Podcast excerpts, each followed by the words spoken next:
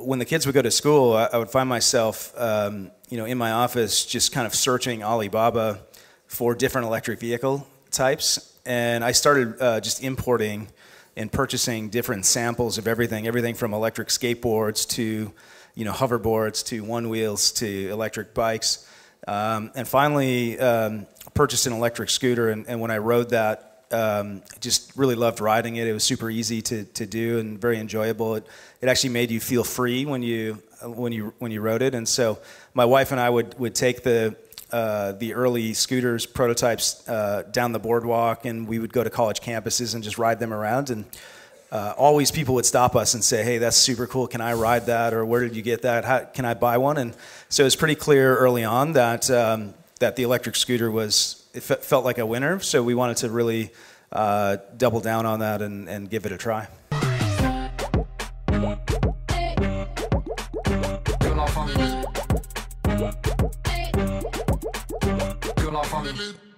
Shh, you shouldn't tell anyone. But there's a family for the most ambitious entrepreneurs in Europe. We help you getting the right mindset, the right tools, the right people, the right knowledge to build the next giant tech companies in Europe. So, if you're from Poland, Denmark, Spain, any country in Europe, join us and let's create the future together. This is the Family Podcasts, where we give you access to top content from top, top, top level speakers that we gathered at the family during events. And today, it's one of the sexiest company ever with an amazing growth, an amazing product that can change micro mobility in big cities. You will listen to an interview between Travis VanderZanden, who is the founder and CEO of Bird, the e-scooters that you saw everywhere in Paris or in big cities, with Martin Mignot, who is a partner at Index Ventures and who knows a lot about transportation companies because he invested in companies such as BlaBlaCar, Captain Train, Deliveroo, etc., and Bird. So actually, these e-scooters that we see everywhere, this is Travis's idea. He was the first to actually put free-floating e-scooters like this. And he's not a rookie at all. He was the founder of Cherry that was acquired by Lyft. He was the COO of Lyft, yeah, and then became a VP at Uber. So the guy knows a lot about mobility, knows a lot about the future of transportations, and really, really is convinced, and hope will convince you as well, that mobility can change in big cities and it can make the cities breathe. So we will talk about the market, the new trends. He'll make a big announcement and he'll also give a few tips about what do you need to do in order to get to this kind of level. One hint, it's all about passion. It's good to be back uh, back home. Know, I love love being here. Uh, and, uh, and super excited to be with, uh, with Travis. it's, it's, it's a space I'm slightly obsessed about. You know, anyone who kind of follows me on Twitter will probably have, have noticed. And, and anyone who doesn't follow me on Twitter, what are you guys waiting for? I mean, that's, that's the way to start. So, um, you know, I love, I love the space. And actually, you know, Travis is the main, the main culprit for, for my, my love and obsession for the space because we invested in the company uh, more than a year and a half ago when, when you guys just, uh, just started in, in Santa Monica. And, and the thing with, with what, what, what they do is that when you start thinking about the space that's allocated to cars in city, you can't you know, stop unseeing it. And uh, you know, then you start thinking, how come we are using two tons of metal to move our 60, 70, 80 kilos of bodies while something that weighs 16 kilos like an e-scooter can do the job just, just as well. And why are we giving away so much space to the cities? And when you start thinking about it then you just become you have to become obsessed because more than half of the space in any city is dedicated to cars and it just makes absolutely no sense. And, uh, and so you know travis as, uh, as vlad mentioned he's a bit of a legend in the micromobility scene because he's the one who actually came up with, with the whole concept well, uh, we, we, we, couldn't have done it without the, the index oh, folks. That's, they, that's... they actually, uh, when they invested and we first met, uh, Bird was still operating out of a WeWork uh, in, in Santa Monica, in, in Los Angeles, and we were, we were still pretty small. I remember we were giving the presentation to Index, you know, with the, in the WeWork conference room with the glass, and people were kind of peeking in. Because you had uh, a lot of the partners there. But it's uh, it's been exciting to partner with with you guys. Yeah, that was all rehearsed, obviously, as you can as you can tell. Um, so so look, super excited to be here, and and uh, and you know, first question for, for Travis is really you know what what brings you to Paris? You know, I think there are some big some big news. Yeah, so um, you know, in, in, Paris, love the city of Paris. So first off, I'm happy to come here any any time. Uh, we do uh, have a, a, pretty big team here already, so out here meeting with the team. But we do have an exciting announcement that I think hit just hit this morning uh, that we're setting up a European headquarters here in in Paris. Uh, we already have uh, 100 employees here, um, uh, operational and. Uh, you know, management and, and, communications and a bunch of different functions. But we want to continue to expand that, uh, and we're committing to a thousand employees over the next uh, two years to really uh, invest even heavier into the city of, of Paris. We think it's a great city for micromobility and, and for Bird, and so we're excited to be here. So, what, I mean, first, wow, I mean, a thousand, thousand people in, in Paris, it's a pretty, pretty massive commitment. What makes Paris such a good, such a good city? How come you, you go in a room and you get, I don't know, 75% of people who have already used an e-scooter? Yeah, well, look, I think Paris is a great city for e-scooters in particular and micromobility because obviously it's a uh, a lot of people. It's a very dense area. Um, and uh, you know, it's it's uh, Paris has. There's only so many roads. As you know, there's a big traffic problem in the city. There's a lot of cars that we're trying to jam into. You know, city infrastructure that have been built. You know, uh, hundred plus years ago. Uh, and so there's, uh, you know, it's not just Paris though. We're seeing cities across the world are really starting to break. There's not enough road space to keep pumping more and more cars in. Um, and so for us, you know, I grew up, my mother was a public bus driver for 30 years. And so I grew up in witnessing kind of public transportation uh, and ended up in, in ride sharing. In my time in ride sharing, realized we were using two ton you know, vehicles to really move people around very short distances. But uh, and ride sharing had a positive impact, I think, on, on things like reducing drinking and driving and some parking challenges in cities. But in a lot of cases, uh, we were making traffic worse and carbon emissions actually worse in cities. Um, and and it didn't seem to make sense that we would use a massive two-ton you know car to really move people these short distances, and felt like there there had to be a better way. We think um, uh, you know short short range electric vehicles, in particular electric scooters, are a great solution for that. But our true north as a company is any solution that helps get people uh, out of cars, and so we're excited about that. Can you give us a sense for the size of the of the operation in, in, in Paris, so we know how many employees in terms of how many users and riders, and and and, and how long has has the business been going here? Uh, so we've been operating almost a year now in in Paris. Um, we it's you know it, it, had been one of our biggest cities uh, globally. Um, we have recently pulled back our fleet uh, to around 4,000 vehicles in Paris because we, we are working closely with the city uh, on figuring out what is the where's the where are the right areas to park. How do we do this in an orderly fashion? Um, we're doing this. It's not unique to Paris, but we are working with cities across the world because what we're finding is cities really want to help get uh, people out of cars, um, but they also the infrastructure just isn't there yet on, on the parking side, uh, in particular, and in a lot of cases the bike lane side. And so we want to work with cities through this transition. Uh, anytime you do a transit, big transition in transportation. Um, you know, it, it, can be can be a little rocky and it takes a little time, but we think ultimately it's a great transition for the world to to try to get out of cars. Um, uh, you know, sometimes we talk uh, about how 100 over 100 years ago people used to get around on horseback, um, and then when cars came around, people were like, "Wow, these car- cars are are crazy. There's no place for them to park. There's no place for them to go, and they're running horses." off the road. Um, and it was actually a, a, very long transition from horseback to cars. It was about 20 years uh, that it took to make that transition. Uh, thankfully, I think the transition to micromobility and alternatives to cars um, will hopefully be faster than that.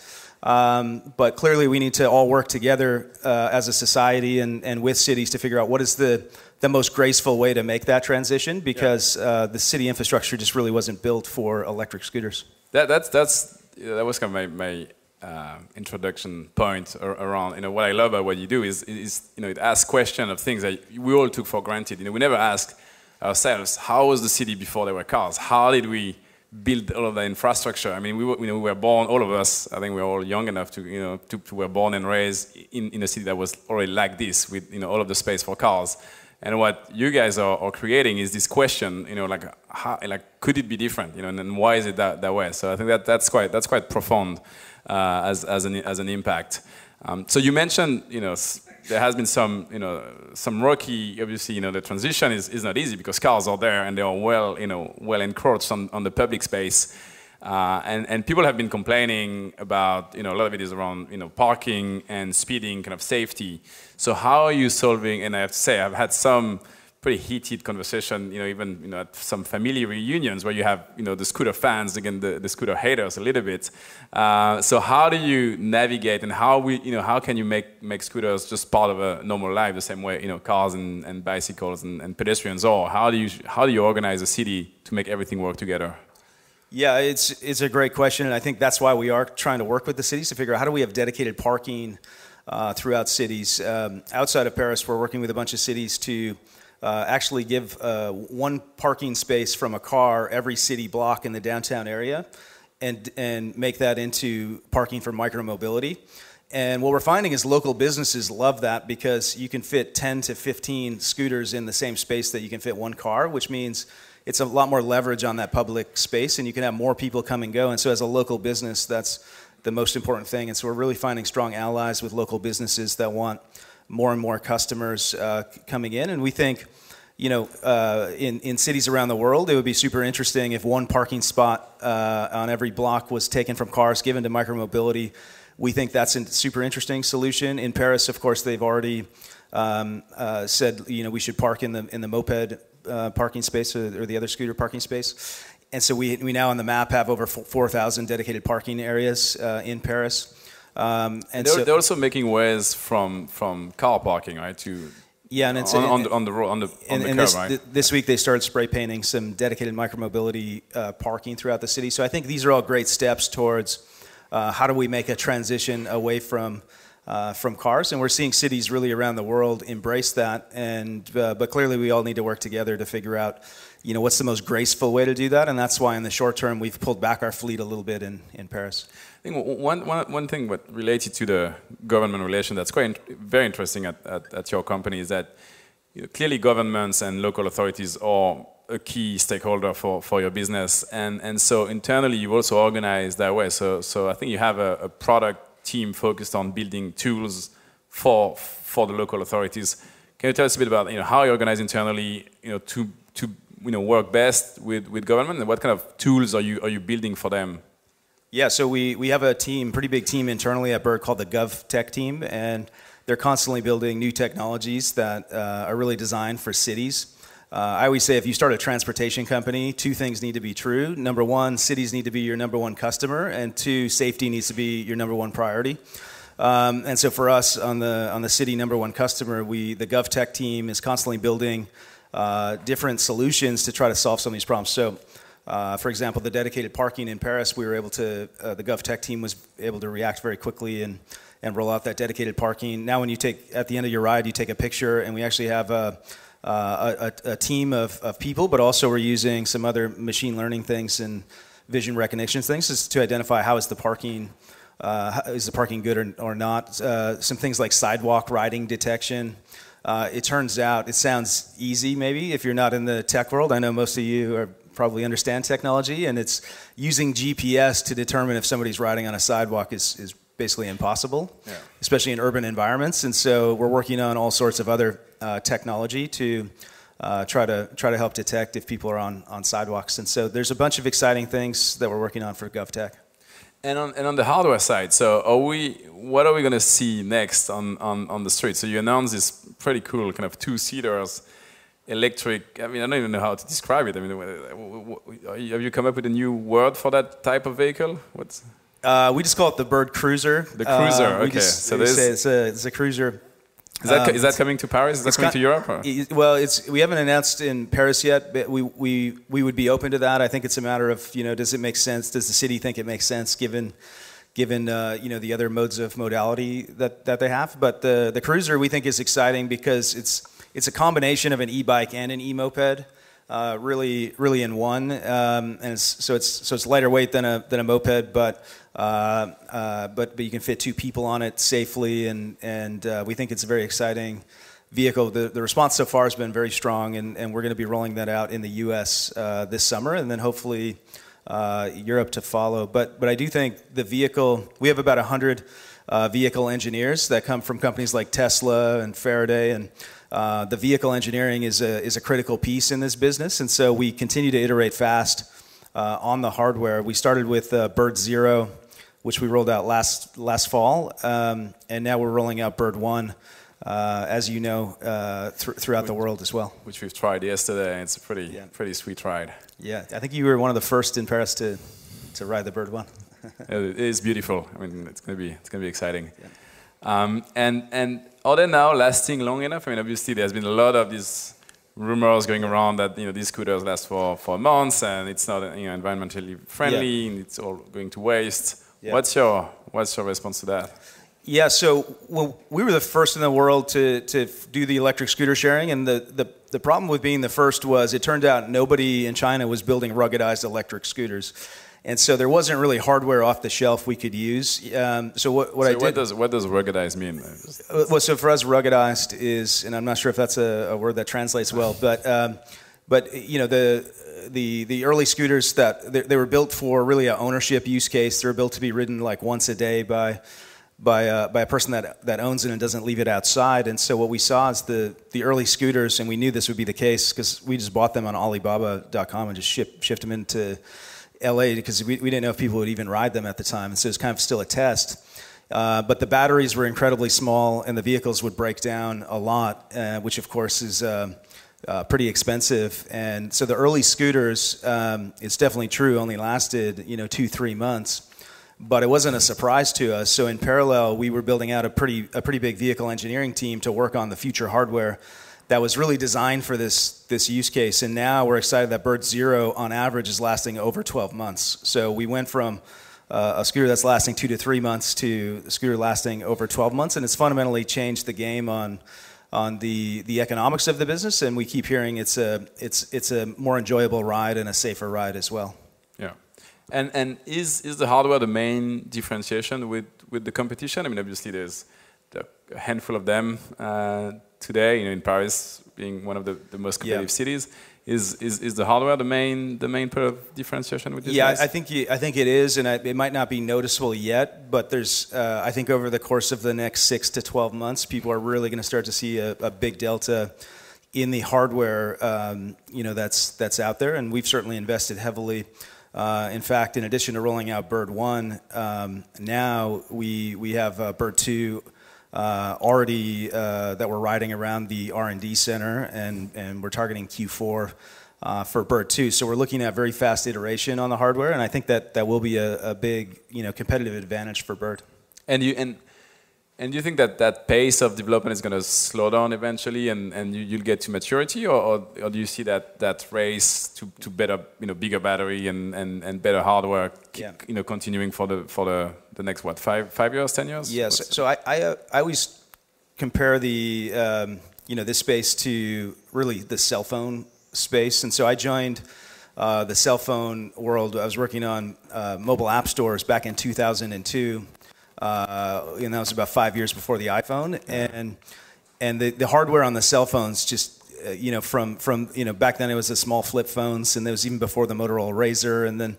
Uh, you saw like incredible innovation on, on the cell phone side, and I think you're going to see that in the micromobility side, where there continues to be very fast iteration, but I don't think it's it's going to slow down anytime soon.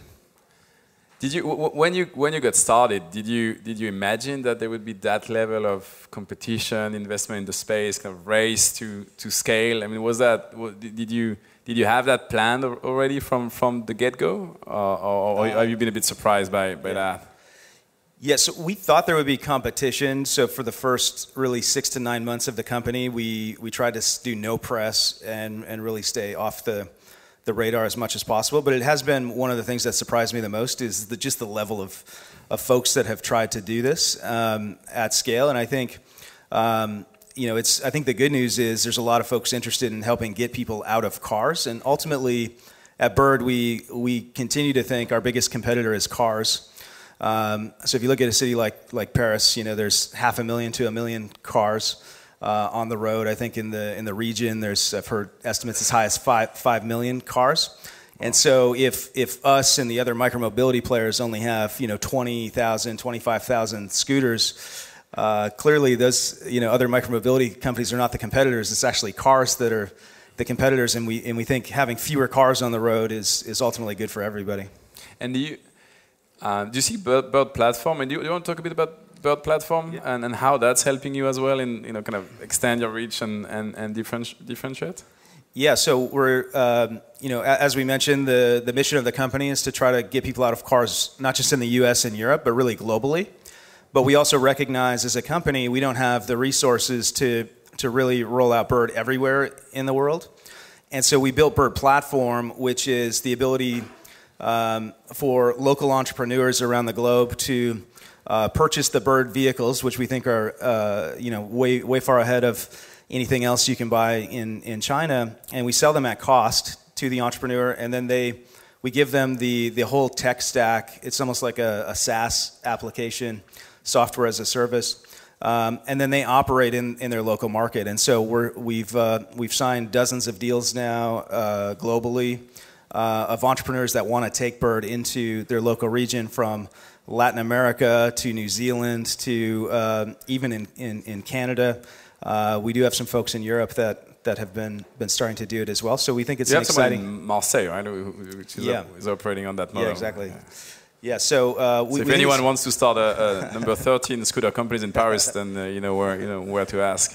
But I do think, and one of the reasons uh, we've been able to sign so many so many people uh, globally is they've recognized that this, the scooter hardware really matters in this this space, and the technology really does matter. And I think, um, you know, we've we've uh, we have a lot of you know, Bird, Bird now makes actually from an economic stand, standpoint makes money on every every ride, which is important for us because we can continue to uh, scale into the future and be around for decades to come. But we we have seen that some of the smaller scooter companies lose up to twenty dollars per ride, and so if you don't have the right technology and the right hardware, uh, you can lose an incredible amount of money in, in this industry. And and I think uh, I think that's potentially why we've seen some of the players in Paris uh, start to pull out.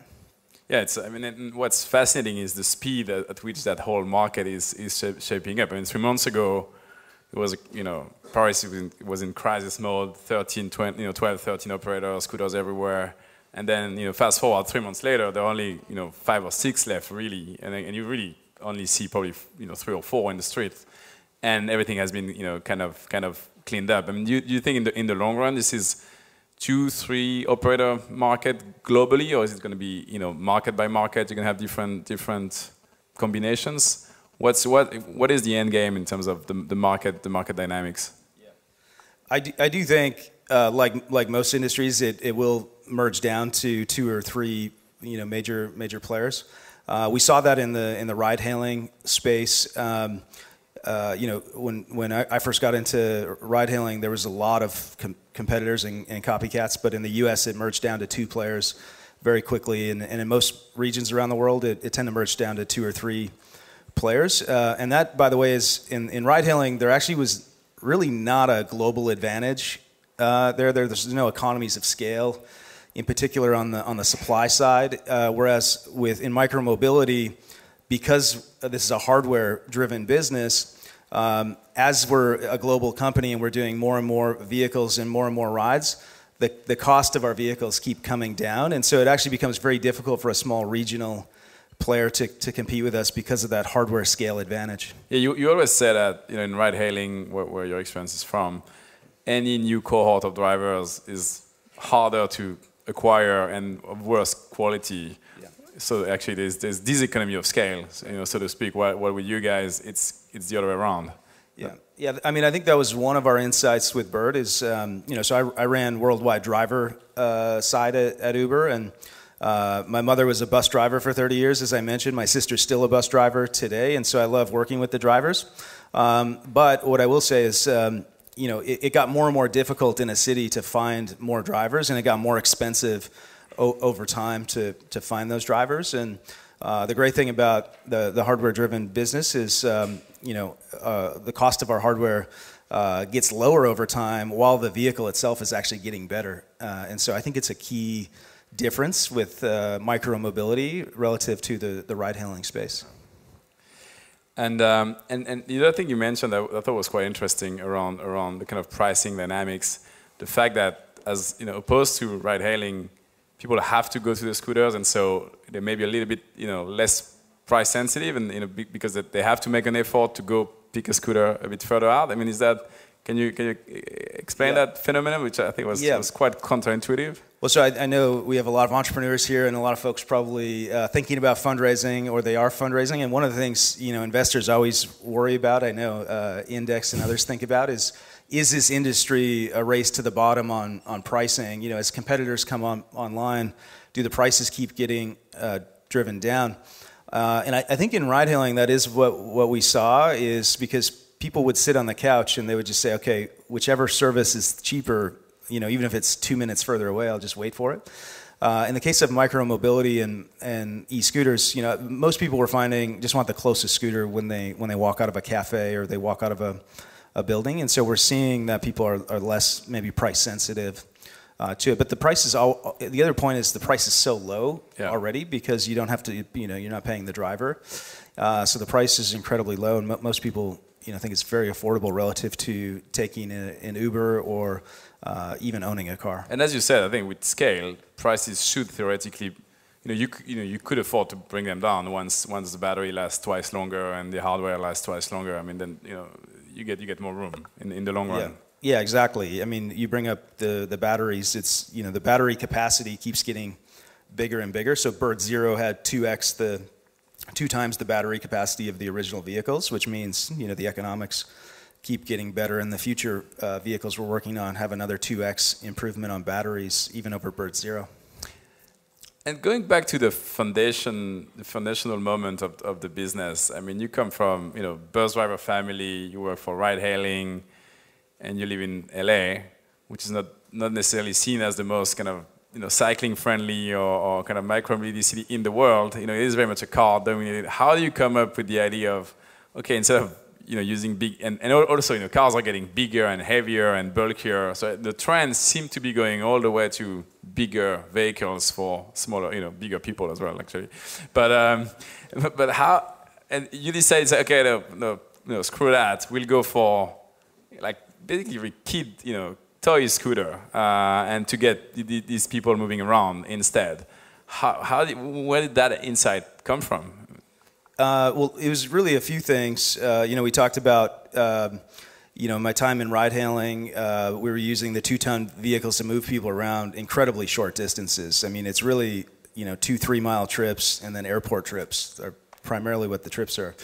And so it's it seemed very obvious to me, at least, that uh, you know we needed to come up with a, a smaller vehicle uh, to help move people around those, those short distance trips.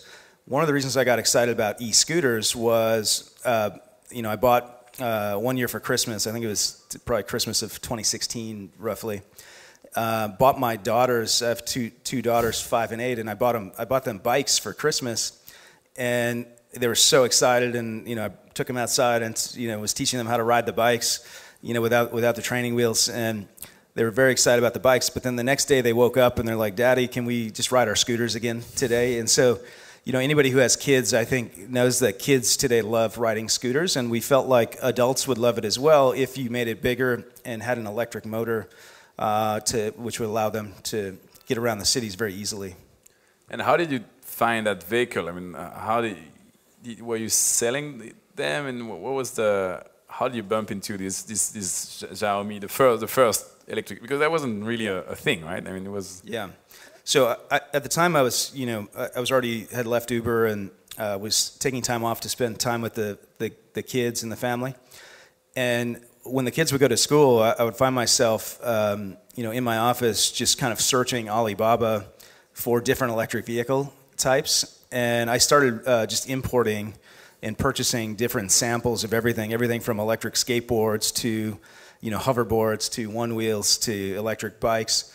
Um, and finally, um, purchased an electric scooter. And, and when I rode that, um, just really loved riding it. It was super easy to, to do and very enjoyable. It, it actually made you feel free when you when you when you rode it. And so my wife and I would would take the uh, the early scooters prototypes uh, down the boardwalk, and we would go to college campuses and just ride them around. And uh, always people would stop us and say, "Hey, that's super cool. Can I ride that? Or where did you get that? How, can I buy one?" And so it's pretty clear early on that um, that the electric scooter was it fe- felt like a winner. So we wanted to really uh, double down on that and, and give it a try. And then so you and, and and you combine that vehicle with the kind of free floating bike sharing model of just putting a QR code on it and and and unlocking it that way. So leveraging smartphones basically too. Yeah, so. yeah. I personally um, don't. In the U.S., we call it dockless. Uh, here, it's free floating. Um, you know, to me, I've never really loved the term because the reality is cars are free floating, yeah. right, and dockless, and we have dockless cars everywhere and free floating cars everywhere. Um, just about every vehicle is is free floating. Um, and so I think it's just a matter of like finding dedicated parking, but free the concept yeah. of free floating, you know, I think is is kind of one of these things that people just forget that cars are, are already free floating. Yeah. Uh, we, we do lock the scooters in some markets. We're actually uh, open to that as well, you know, if, if the city requires it or thinks it makes sense. But what we find is most cities don't have the, the bike infrastructure, the bike locking infrastructure to actually uh, allow us to, to lock the scooters up. Yeah. What's your, you know, fast forward kind of you know, 10 years, what's your ambition for, for, for the business? I mean, are you, you see yourself being acquired by one of the you know the ride hailing guys? Do you see yourself as an independent company? You know, what's your where do you want to, to, to go with you know with Bird? Yeah, uh, I, we definitely want to stay independent. We're we're having a lot of fun and. Uh, we think this is a massive opportunity, and we're just, just scratching the surface with uh, you know the the impact we think we can have on, on moving people uh, out of out of cars in cities really around the world. And so uh, it's one of these businesses that um, you know it's super fun business to to operate. Um, but it also we think is having a very positive impact on the world, and so it's uh, it's it's really rare to I think find a business like that, and so we're we're excited to stay independent. Uh, plus, I worked long enough in the, the ride hailing space. any any any learning from from obviously you know, a lot of learning from your ride hailing experience, uh, but anything that you decided to do differently this time around? I mean, you've seen you know Lyft and Uber scale rapidly sometimes, not necessarily in the most efficient way. What, what, what are your key takeaway and, and how have you decided to do things differently in, in your organization and, and the way you've expanded internationally, especially with Bird? Yeah, so one of the things we're doing differently, I think, is you know culturally is very important to us early on to only hire employees that were super passionate uh, about you know helping get people out of cars or just passionate about riding around on on the birds. I think uh, I think if you're hiring and we, we scaled from one employee to you know well over a thousand in about a year and a half, and so when you scale that that quickly from an employee standpoint, you you can have culture problems if you're not careful, and so. I found the number one way to keep a strong culture is to make sure people are, are very mission driven and passionate about the service as part of the interview process. Uh, so that's kind of internal culture, maybe difference. Um, as far as scaling, um, we do you know collaborate a lot more with cities than than I think we did back in the ride-hailing days, uh, which I think is a big you know a big difference. And so, how do you organize a thousand people in a year and a half? I mean, that's that's such a you know, uh, you know, I don't know how many people in the room have scaled a company from 100 to a thousand, more than 1,000 people in a year and a half, but that's that's ins- you know, that's that's that's a lot of, of people. Uh, you know, the 10x growth in, in, in a year, you know, in 18 months. How do you organize? You know, how do you maintain structure? How do you maintain you know clear reporting lines? How do people know what to do when they show up the first day at, at work? How, how does that how does that work? Yeah, it, it has been one of the bigger challenges in the business. You know, I think it's it's very easy. I think to run a scooter company in one city uh, especially if you're willing to you know lose a lot of money for for a ride. Um, the challenge the challenge here is really actually scaling a global uh, scooter or micromobility company incredibly fast, while also making money per ride and having strong unit economics, which of course investors uh, care a lot about, but also being able to scale the the employee side, which of course if you don't have great employees. Um, you won't be a, a great world-class company, and so that's something very, very important to us. And we, we had had the luxury of seeing very fast growth. You know, at at Lyft, I was I was their you know kind of top 20 employee, and helped scale that company. And then, and then at Uber, we scaled pretty aggressively as well. So we were able to tap into some of the old, you know, kind of talent from, from the ride hail days. That, but it is rare to find managers that have seen that kind of rapid, rapid scale. It is a, a different skill set. And, and, and how do you manage to keep, obviously you got a lot of central functions, uh, you know, in terms of, you know, product design, hardware, engineering, and some marketing. And obviously, it's a very local business, so you do need some level of, of autonomy on, on the ground. But so how do you decide which functions go in Paris versus LA? And, and, and, and, and what do you centralize? What do you leave to the, to the local guys?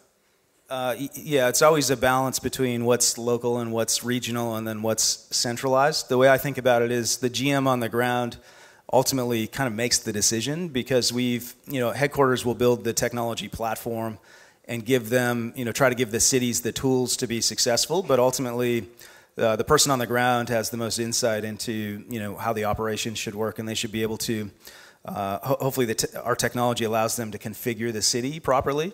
Uh, but if not, you know, we've, we've hired a great operational team and they tend to be very creative uh, about how do they, they quickly react to you know things on the ground before usually the uh, as you can imagine the, the tech and the product stuff trails behind the what the city needs actually are. Yeah. uh, especially when you're operating in over 120 cities uh, and over 100 college campuses globally.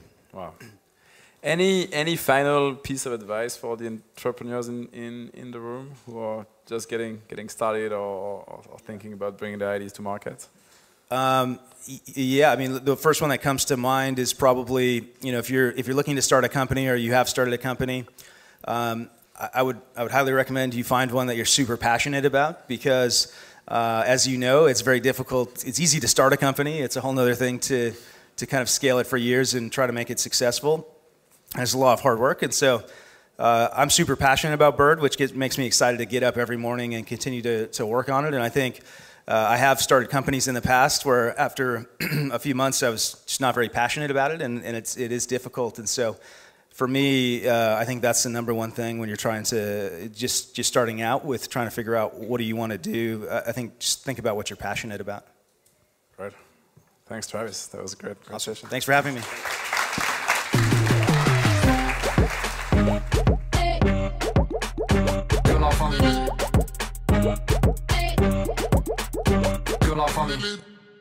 Two amazing guys and a super insightful conversation.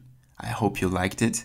Please listen to other episodes we have because there is actually really, really good stuff. Also, feel free to rate, comment, and share the podcast. We have a YouTube channel, we have a Medium where we post a lot of articles, and obviously a website where you can apply to the family and join us. Because if you listen to stuff like this, it means that deeply you want to create something bigger than yourself. You want to change the European ecosystem, and the family is the place to be.